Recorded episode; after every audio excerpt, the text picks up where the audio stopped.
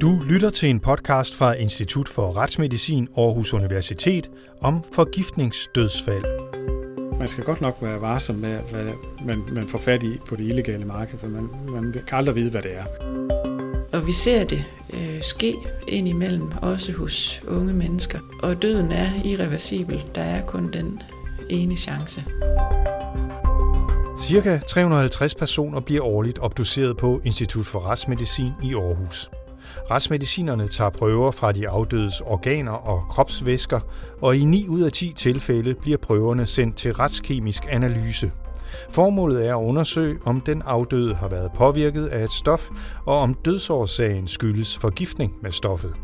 I denne podcast kan du høre, hvem der er særligt udsat for forgiftningsdødsfald, hvad de dør af og hvordan de dør. 2 af instituttets medarbejdere føres ind i emnet.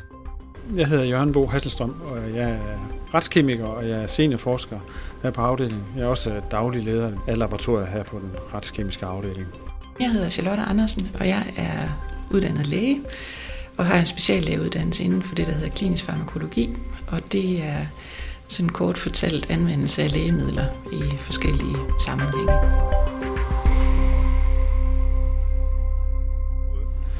Jamen, vi står inde i laboratoriet, hvor vi modtager vores prøver. Jørgen Bo Hasselstrøm åbner en lille grå papæske, der netop er ankommet fra en obduktion. Det er prøver fra obduktioner af mennesker, som formodet er omkommet ved forgiftning. Og der får vi jo forskellige materialer op fra den her obduktion, som lægerne udtager. Og de kommer typisk i sådan en grå papkasse her, som i det her tilfælde indeholder den kun 2 beholdere, som indeholder henholdsvis blod og levervæv.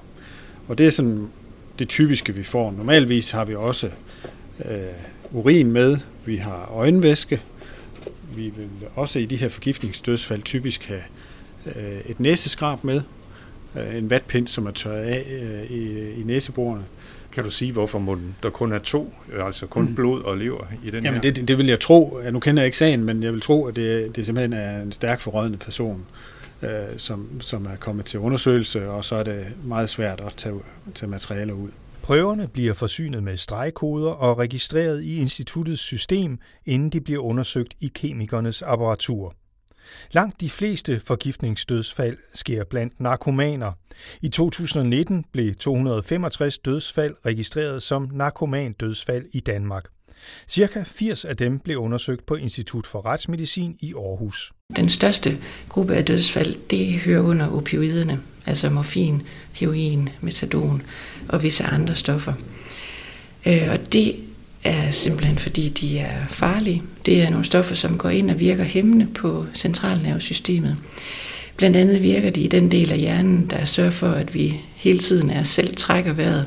Det er jo ikke noget, vi går og beslutter, hver gang vi tager en vejrtrækning. Det kører automatisk. Og det går opioiderne ind og hæmmer.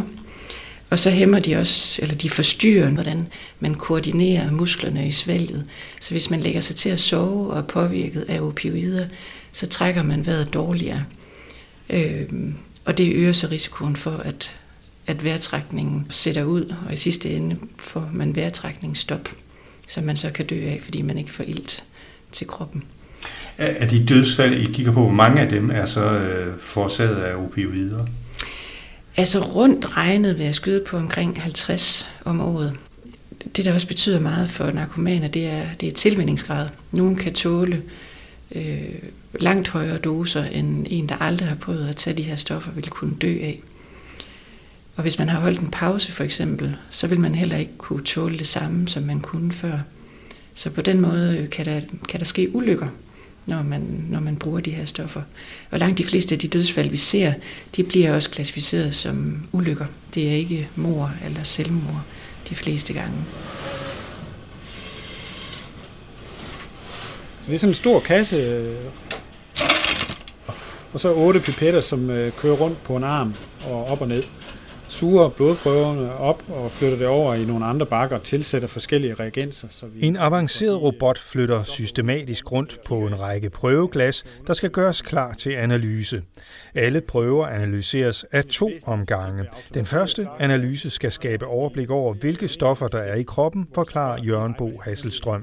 Vi laver den her brede screening, som bare siger ja, nej, her er amfetamin, eller også er den der ikke. Hvis den siger, ja, der er amfetamin, så går vi videre med en verificerende analyse. Den siger, hvor mange milligram per kilo eller liter blod er der i den her prøve.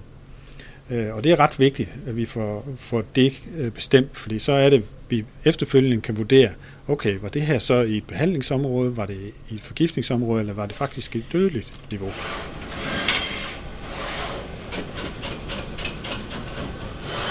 Kokain, MDMA og lignende stoffer går under fællesbetegnelsen centralstimulerende stoffer.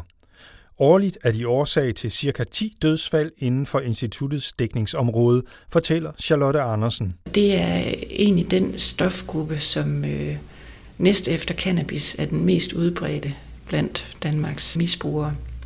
De er mindre tilbøjelige til at give en dødelig forgiftning, end opioiderne er, men det kan ske.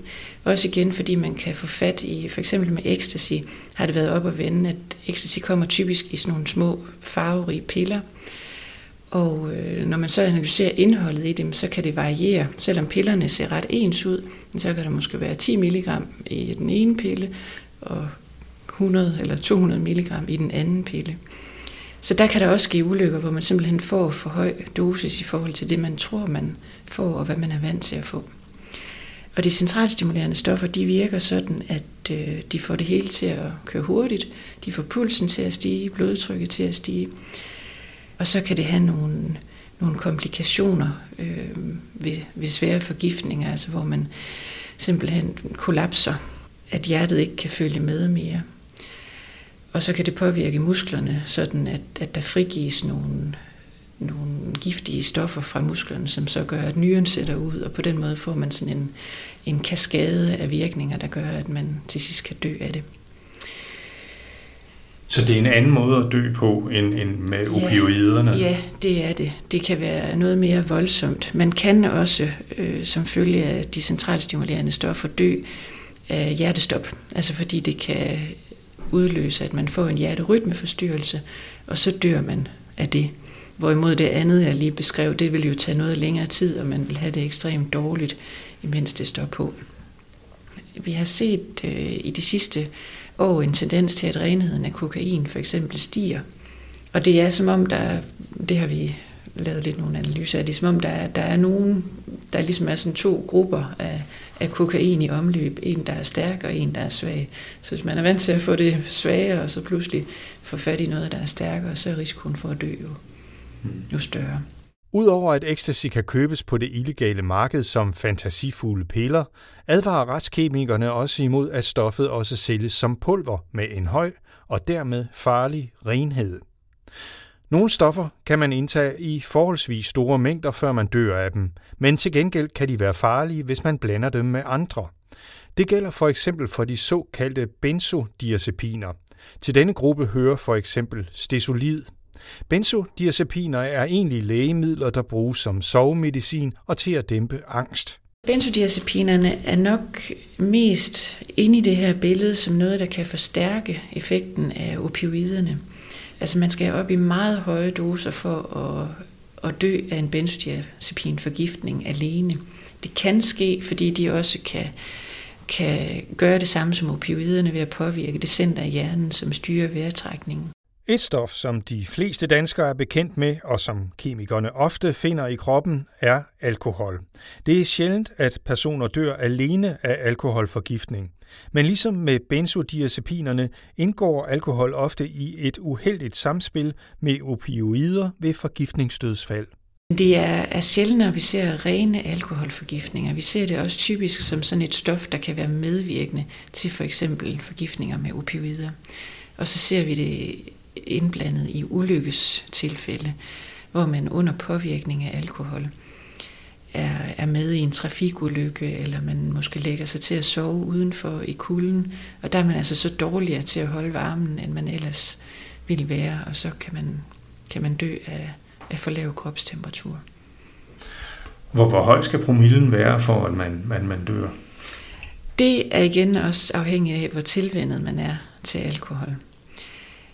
Kommer man over en promille på 3, så begynder vi at være der, hvor at vi kan se dødelige forgiftninger. Men hos børn eller unge, som drikker for første gang, jamen der skal man noget længere ned. Størstedelen af forgiftningsdødsfaldene sker blandt stofmisbrugere. Men det hænder også, at personer med en psykisk sygdom dør af forgiftning. De dør blandt andet på grund af de lægemidler, de indtager, men desuden viser undersøgelser fra Institut for Retsmedicin, at omkring hver tredje af de afdøde med en psykiatrisk diagnose også havde misbrugsstoffer i kroppen.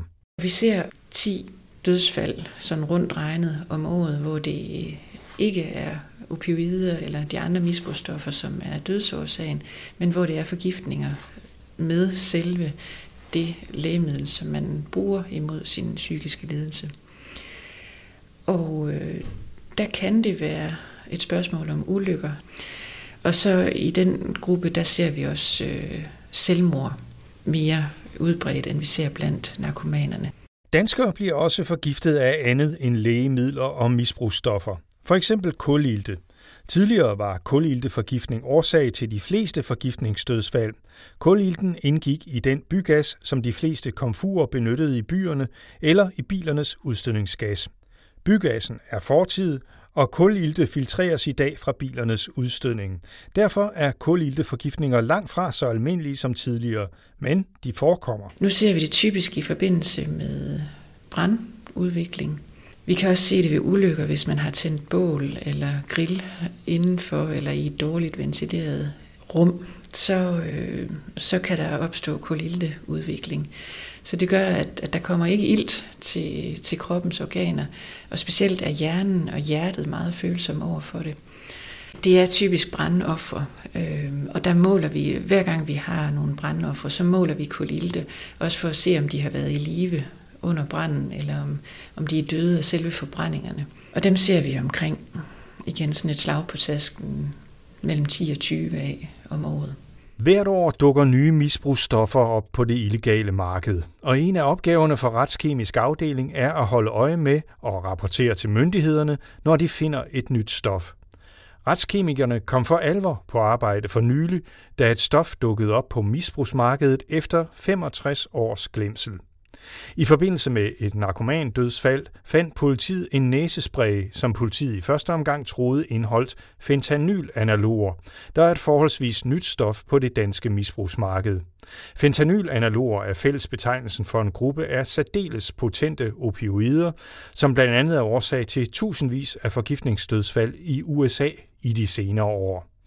Men den nærmere undersøgelse af næsesprayens indhold viste, at det ikke var fentanyl-analoger, men derimod stof ved navn isotonitazin, fortæller Jørgen Bo Hasselstrøm. Vi fik det undersøgt og kunne umiddelbart ikke finde de her fentanyl-analoger, men fandt et andet meget potent stof, som faktisk er syntetiseret tilbage i 50'erne. Så forsøg på at finde alternativer til morfin, men nu er så dukket op på det illegale marked. Muligvis fordi, at fentanyl-analogen nu er omfattet af vores lovgivning, men det er jo det her stof ikke. Vi fandt det i næsesprayen, så havde vi jo en idé om, hvad vi skulle lede efter i afdøde.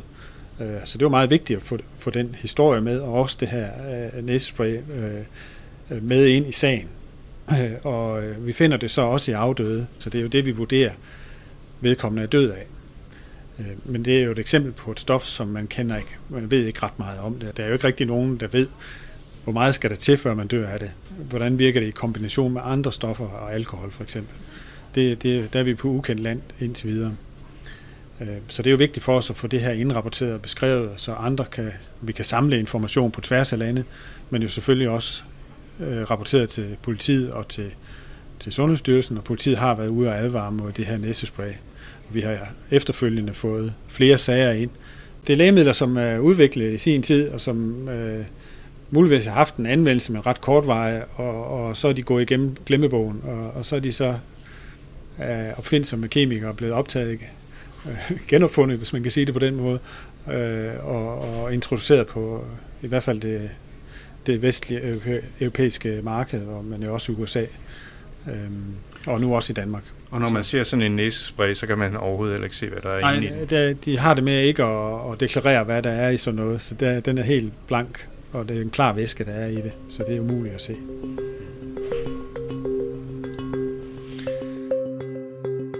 Gennemsnitsalderen for de narkomaner, der dør af misbrug, er steget de senere år. I dag ligger den lige omkring 40 år. Som læge, der synes jeg jo, at alle de personer, som jeg ser her, de er unge i forhold til, hvornår de dør, når man sammenligner med andre patienter, som man møder som læge. Og uanset hvor man går hen, hvis man tager stoffer, så er det farligt.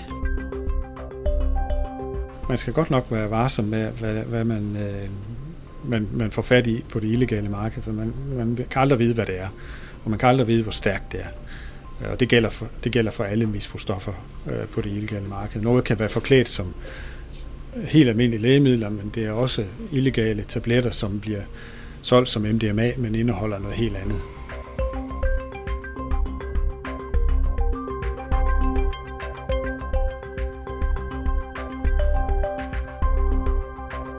Du har lyttet til en podcast fra Institut for Retsmedicin Aarhus Universitet.